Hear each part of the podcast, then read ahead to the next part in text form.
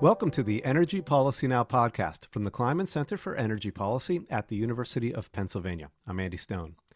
Joe Biden has made the fight against climate change one focus of his new administration. Consistent with that focus is his appointment of Janet Yellen, a former Federal Reserve chairman and an advocate for climate action, to the role of Secretary of the Treasury. The Treasury Department is responsible for guarding the United States' economic health and much of its work during the early months of the Biden administration will be to help the country to navigate the ongoing economic impacts of the COVID pandemic.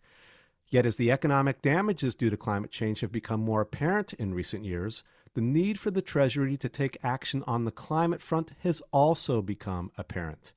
This has raised interest in the steps that the new Treasury Secretary might take to address climate change and how an economic agency might, in fact, shape climate policy. In today's podcast, I'll be talking with Harvard University energy and environmental economist Joe Aldy about the Treasury's power to join the effort to address climate change. Joe will take a look at the tools the Treasury might employ to set its own climate policies and influence climate action in other parts of government. He'll also look at the power the Treasury might have to influence global climate action as the country's chief economic diplomat. Joe, welcome to the podcast. Andy, thanks for having me. So, you have been involved with the Climate 21 project, which promotes a whole of government approach to tackling climate change. What, what is this whole of government approach? Well, Andy, I think it starts with a recognition that climate change has an impact on every corner of the economy. Uh, for people, whether they're living in uh, California, where they may be at risk of wildfires, or the Gulf Coast for risk of hurricanes, or anywhere in the country when we think about the prospect of heat waves in the summer, uh, or risk that may actually permeate from climate change that pass through the financial system and affect people when we think about their savings and their investments. So I think when you look at the fact that climate change is going to have an impact everywhere in the economy, and for that matter, our efforts to try to combat climate change, to reduce our emissions of greenhouse gases, are going to require us to decarbonize every corner of the economy as well, you recognize that you need to then bring the full force of the federal government across everything that it does in order to drive those kinds of changes we need to mitigate the risk of climate change. So that means that it's not just something that the EPA does in environmental regulations or the Department of Energy, Energy does in developing new energy technologies, but it's a, uh, an understanding that what we do in, say, labor markets, to think about the risks that climate change may pose to worker productivity has implications for what the Department of Labor and OSHA may do. It has implications for how we might think about housing and what the kind of policies we want to pursue in the Department of Housing and Urban Development to help address uh, some of the concerns and risks posed by climate change.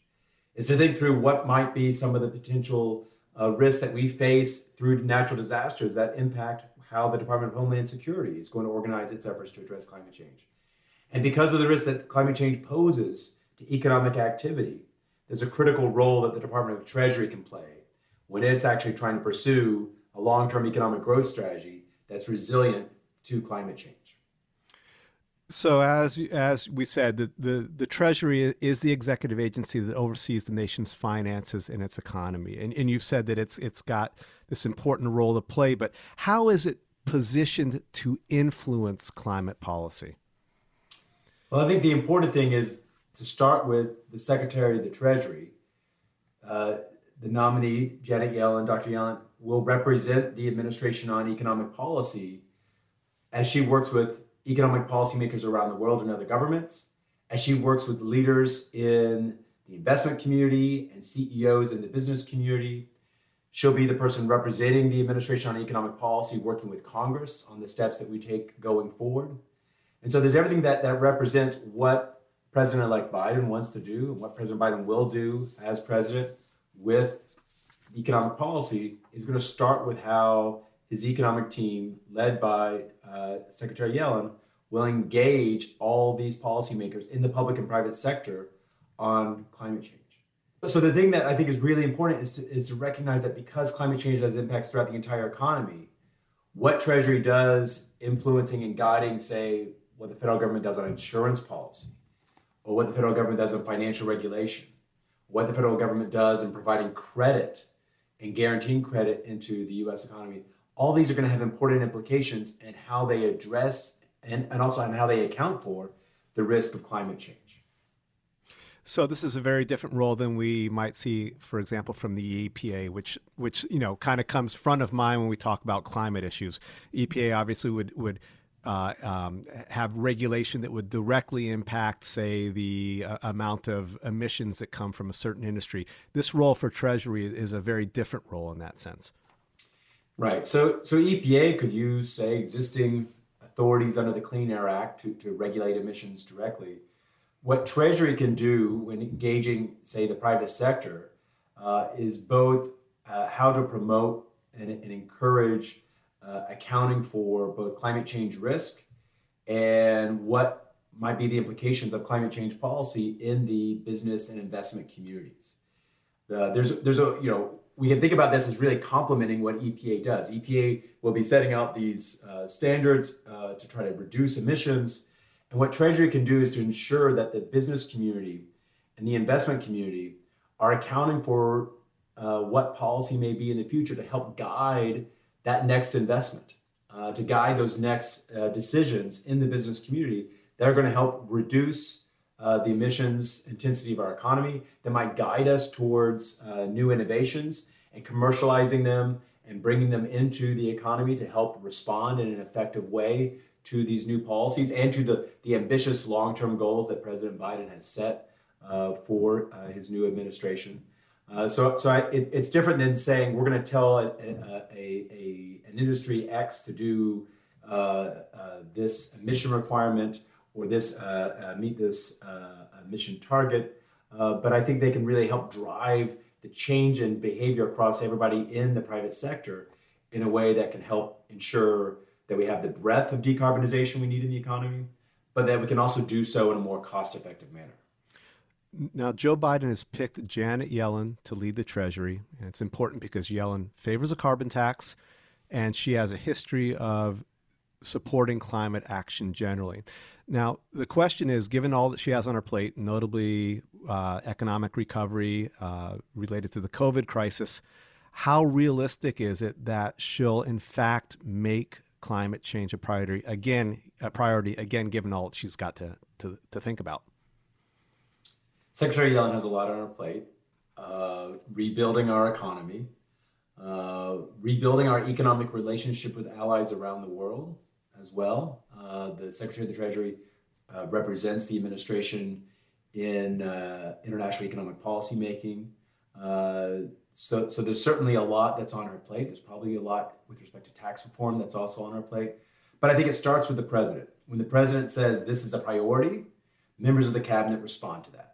And the president has made it very clear that climate change is one of the first tier priorities he wants to address in his first administration. It is uh, something that I think is reflected in his choice of Janet Yellen as Secretary of the Treasury. Secretary Yellen has done her homework for decades on climate change. Uh, I, I, was uh, her staffer back when she was chair of CEA, uh, when she was representing uh, the Clinton administration uh, before Congress, uh, testifying on the economic impacts of the Kyoto Protocol.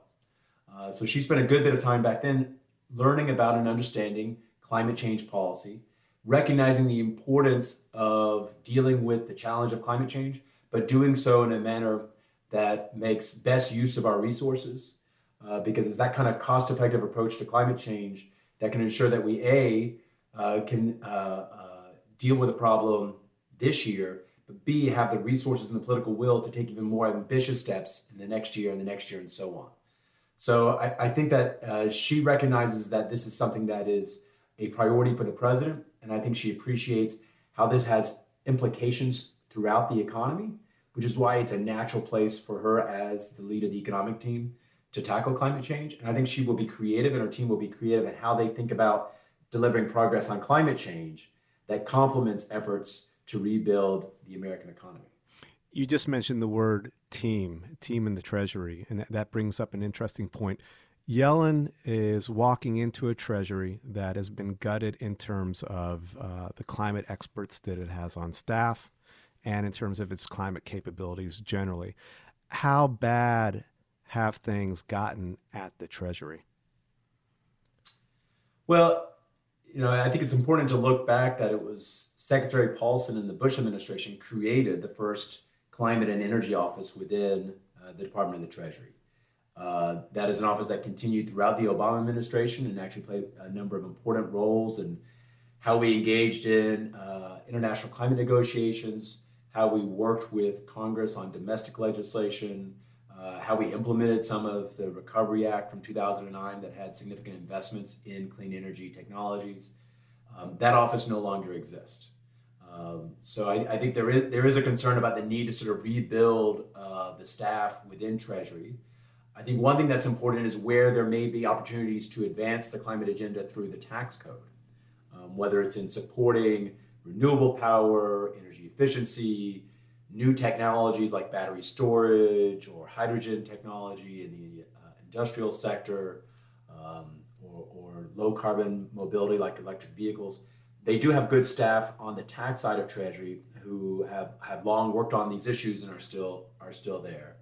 Uh, but I think in terms of, of building up a lot of that policy uh, expertise, they will need to make some investments in personnel. This is not an issue, though, that's that's unique to Treasury. This is going to be an issue, I think, in a number of departments in the federal government um, uh, to, to rebuild the expertise uh, in, in climate policy issues and climate change risk uh, throughout the government. So I, I think it's going to start with how they bring in some of the, the political appointees uh, and making it clear to each one of them that uh, climate is part of their portfolio even if historically, say, the Assistant Secretary for Domestic Finance may not have thought much about climate change, you do want that person to think about this. You want the, the uh, Assistant Secretary of Economic Policy um, to be engaged on climate change, recognizing the implications it has for economic growth, but also how to engage in policymaking and rulemaking. Often, the Office of Economic Policy at Treasury would work with other agencies as they help uh, uh,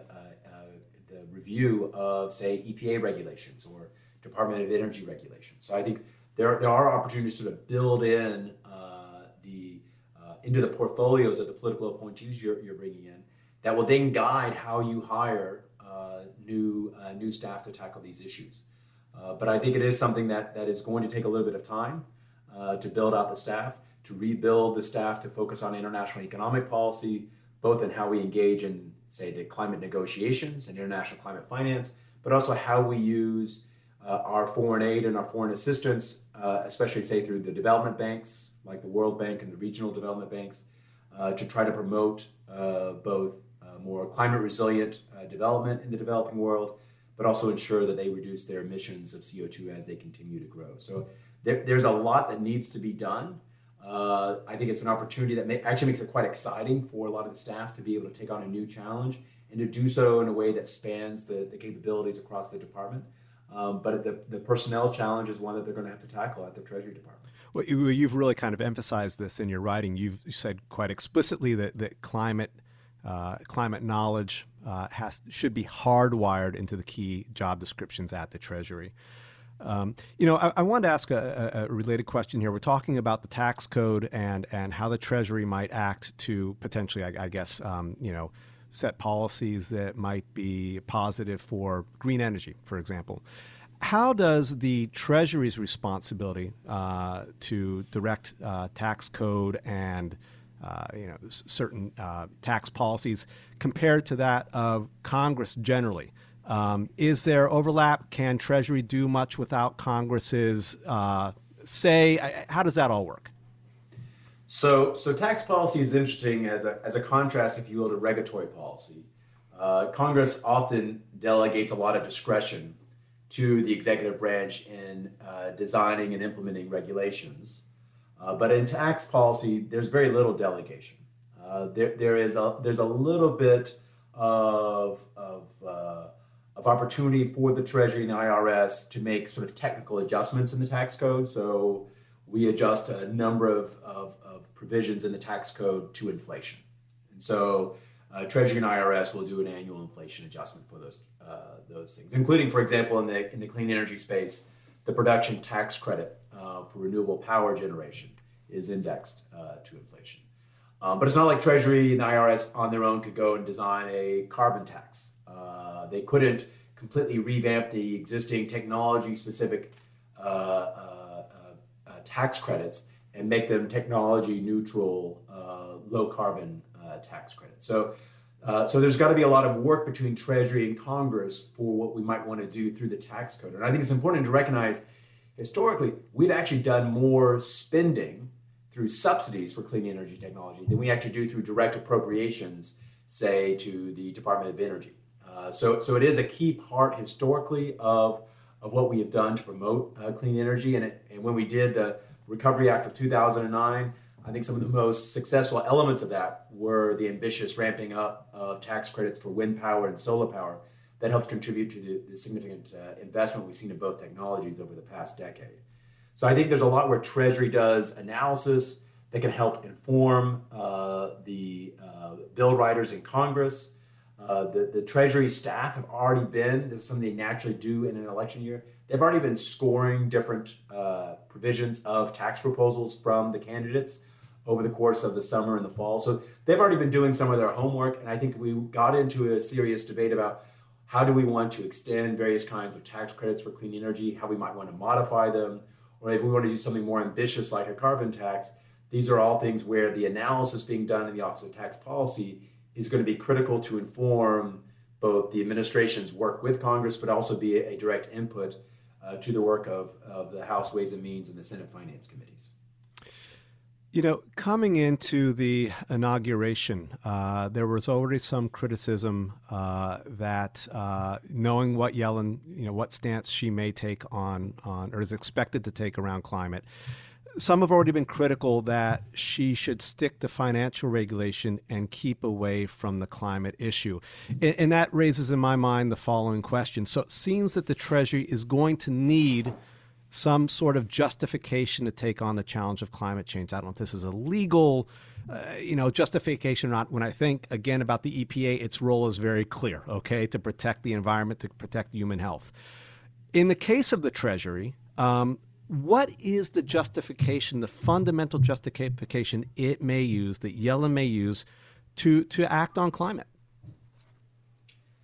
So, those who naively say uh, just stick to the financial markets, just stick to growing GDP, I, I don't think they recognize that climate change is already here, that climate change is already in our markets. We, we have evidence already that the value of coastal properties that are more likely to be inundated by storm surge and sea level rise are actually selling at a discount relative to other uh, uh, uh, properties that are not subject to such uh, climate change risk.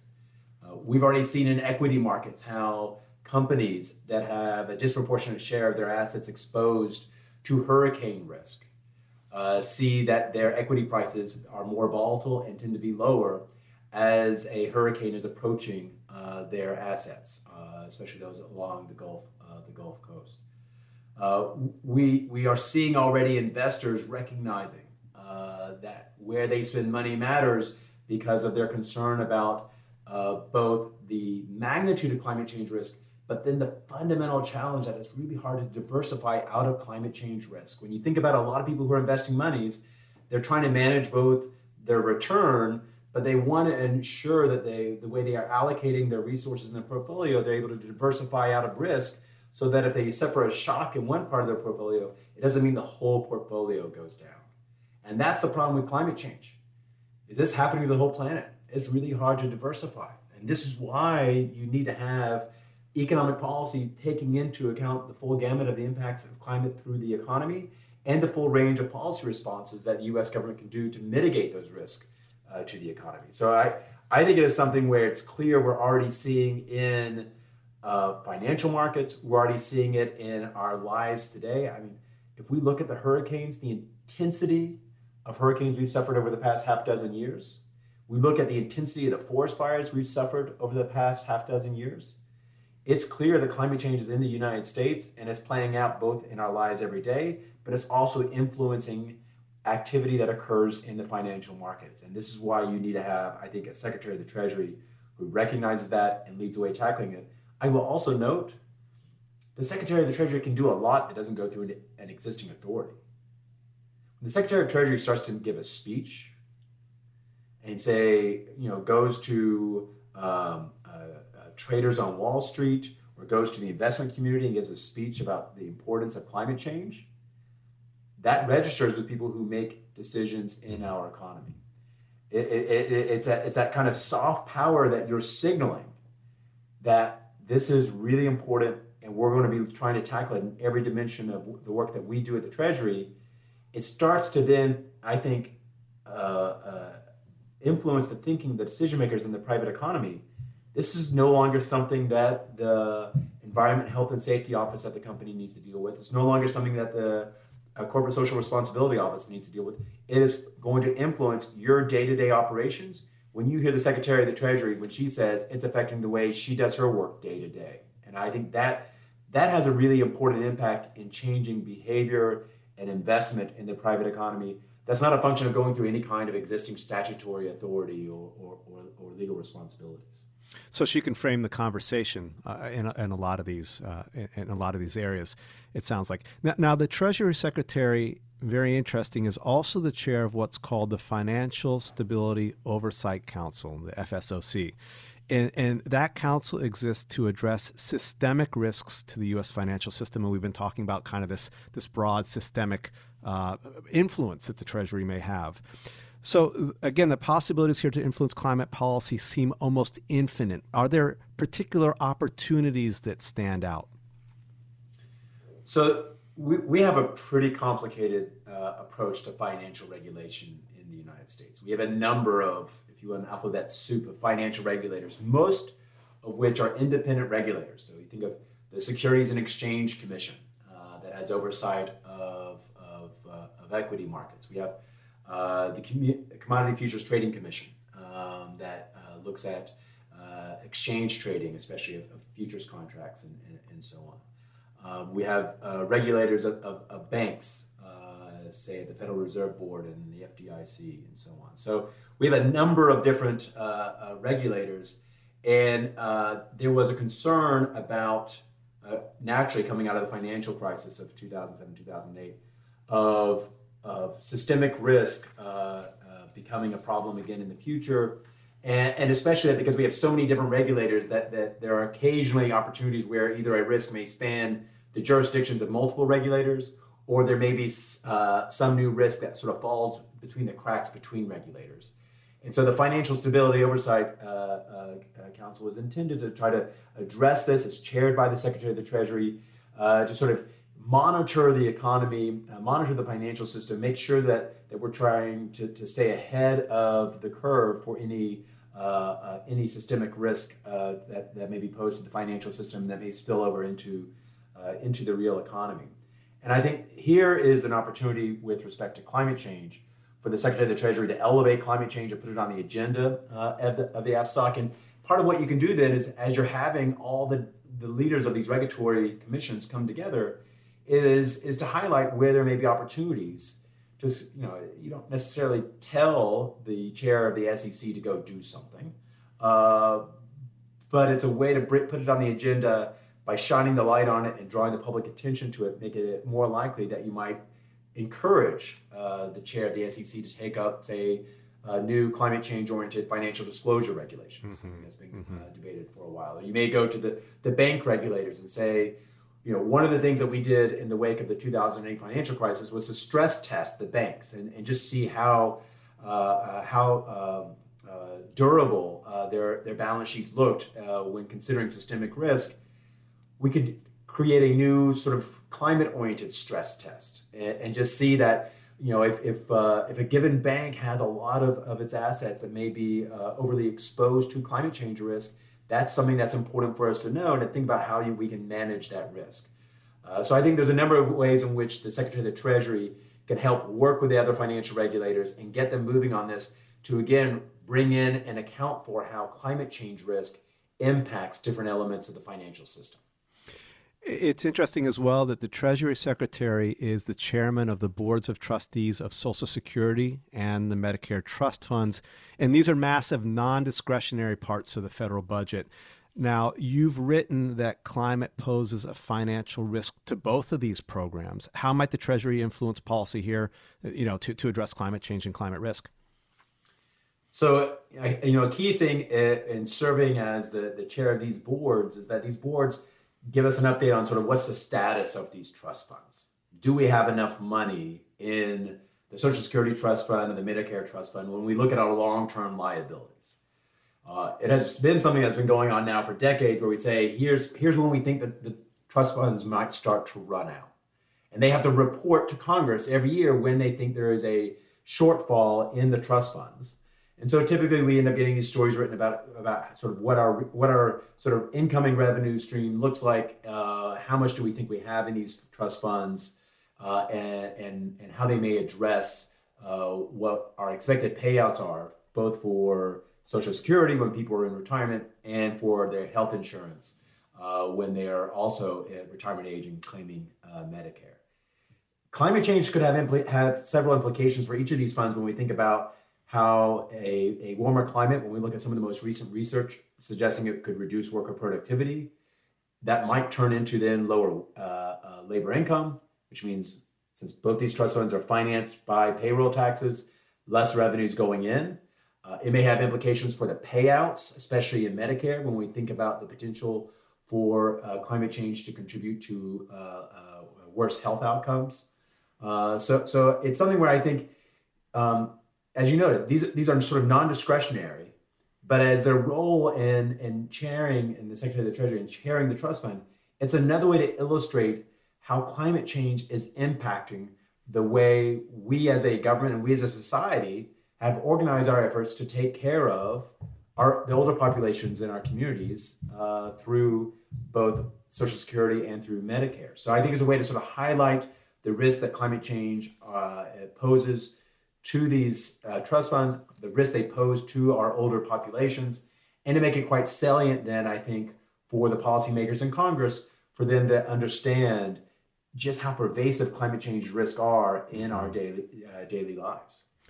We, have talked about Yellen as in, in, her new role as, as potentially being an influencer and influencing uh, other agencies to take a hard look at climate and its potential impacts and the risks. Um, but I want to ask you this Are there specific uh, legal authorities, or more bluntly, carrots and sticks that the Treasury can actually use? To, to really push through some some climate thinking a, a, again across the government. So I think one thing that the Department of the Treasury has done and will do and will be important early in the Biden administration is crafting uh, how we engage on international climate finance. Uh, this is something that has been a key part of the international negotiations on climate change dating back to the 1992 uh, Rio Earth Summit.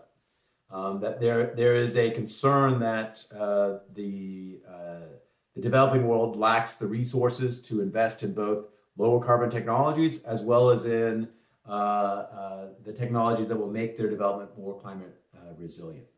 And this was a, a, key part of both the, the 2009 Copenhagen conference uh, that um, uh, really, I think, uh, drove the, the, necessary pivot in international climate policy that led to the 2015 Paris Agreement, which is now the framework that governs the way we approach international climate policy. The challenge is soon after Paris, we have a, a President Trump pull the US out of the Paris Agreement and then to stop funding climate change efforts uh, through uh, both the Treasury and through our foreign aid uh, uh um, uh, packages at the State Department and USAID.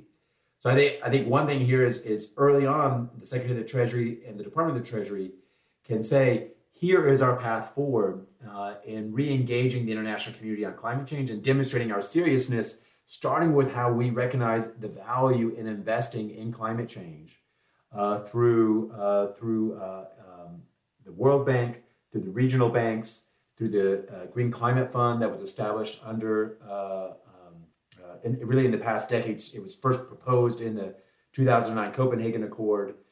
it is something that President Obama had put in about a billion dollars towards what was a $3 billion promise. I think a lot of countries want us to sort of live up to that promise.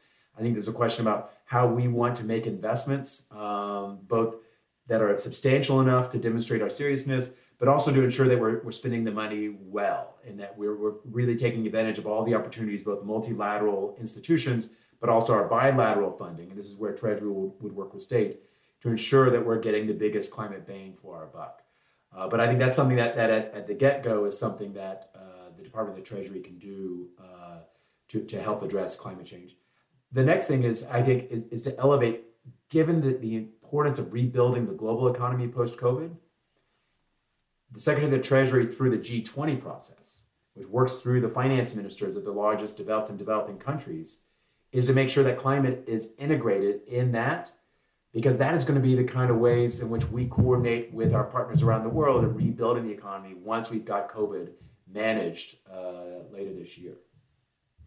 You know, I want to go back to this. You, you mentioned the World Bank, the, the multilateral development banks. Um, and, and to, to, make sure I understand that correctly, so so the Treasury Secretary has significant sway in determining how those banks uh, spend their money uh, globally. Is that correct? Right. So so um, Treasury typically represents uh, the United States government um, at the World Bank, at the IMF, and at the regional development banks. And so part of it is that we will be uh, weighing in on major decisions at those banks. In the past, we have weighed in on policies at these banks, like to try to discourage investment in fossil fuel infrastructure projects in developing countries. So there's ways in which we can try to change both uh, the policy at the banks, some of the investment decisions that that, uh, uh, that are being evaluated by the boards of the banks, but also how much money we're putting into the banks and, and how we're directing them to specific climate oriented funds. And, and that's where Treasury is, is, the lead within the administration and how we work with Congress on what gets appropriated.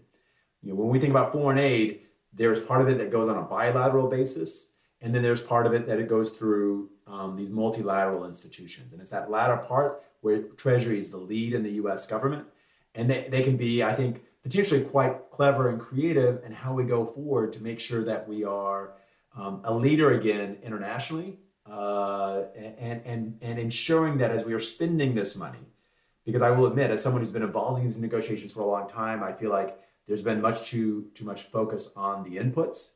How many dollars are we spending, as opposed to the outputs and the outcomes? What are we actually getting for these investments? And I think there's ways we can try to be more effective in evaluating the performance of, of the spending that can then guide uh, subsequent decisions about both the, the amounts and the direction of our international climate uh, finance expenditures.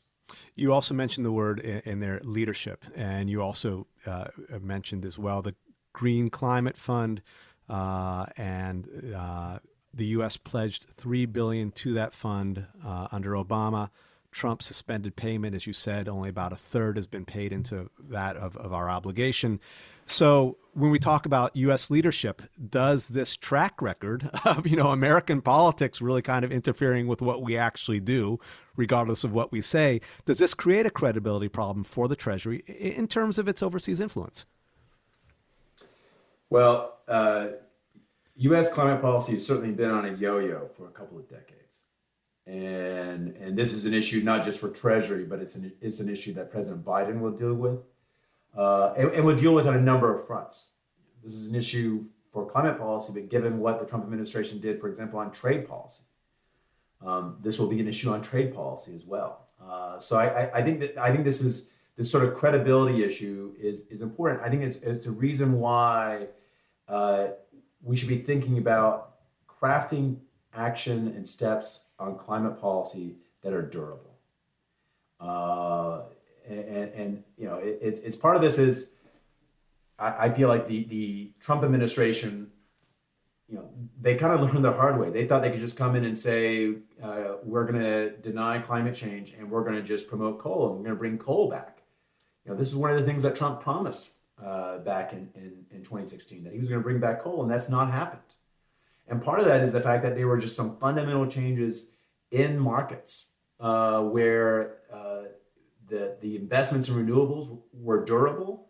Once you build a wind farm or a solar facility, they're really cheap to operate. The costs are all up front. So once we built those, they were going to run whenever the wind blew or the sun uh, was shining. Uh, we have some things that are that are truly durable. I think in terms of fundamental changes in the supply of natural gas that drove down uh, uh, the, the price of natural gas. These market factors now are why coal never came back.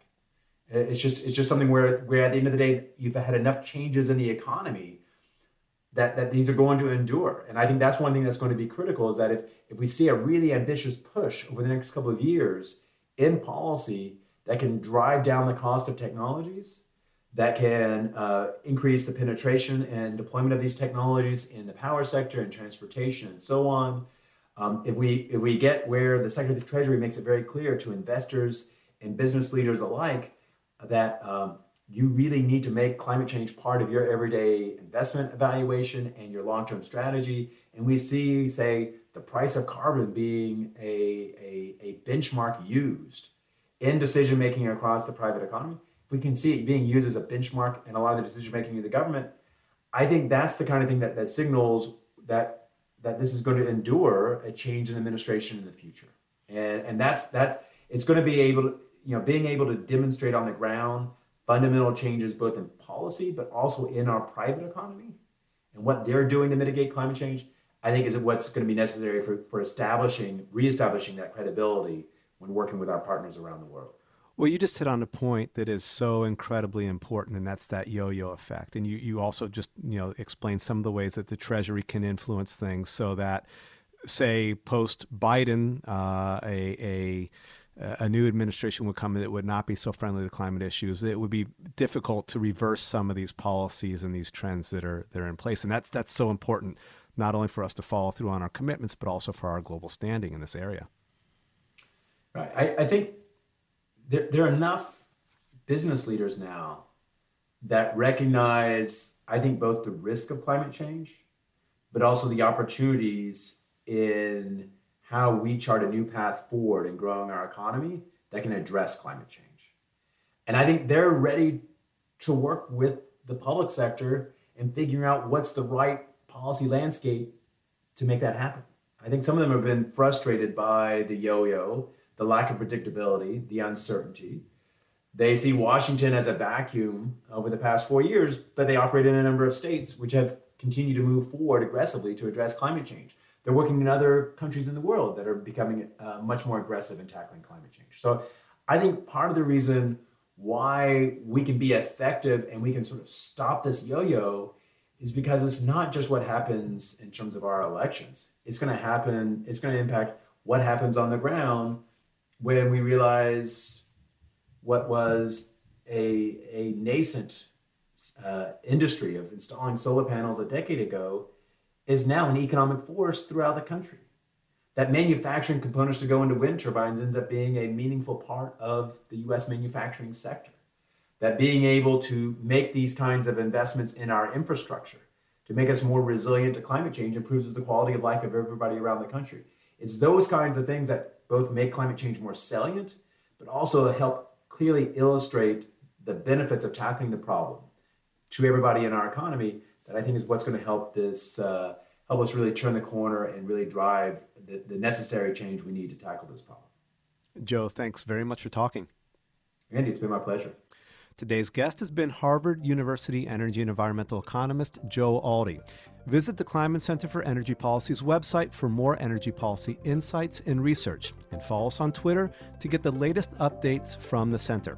Our web address is kleinmanenergy.upenn.edu. Thanks for listening to Energy Policy Now, and have a great day.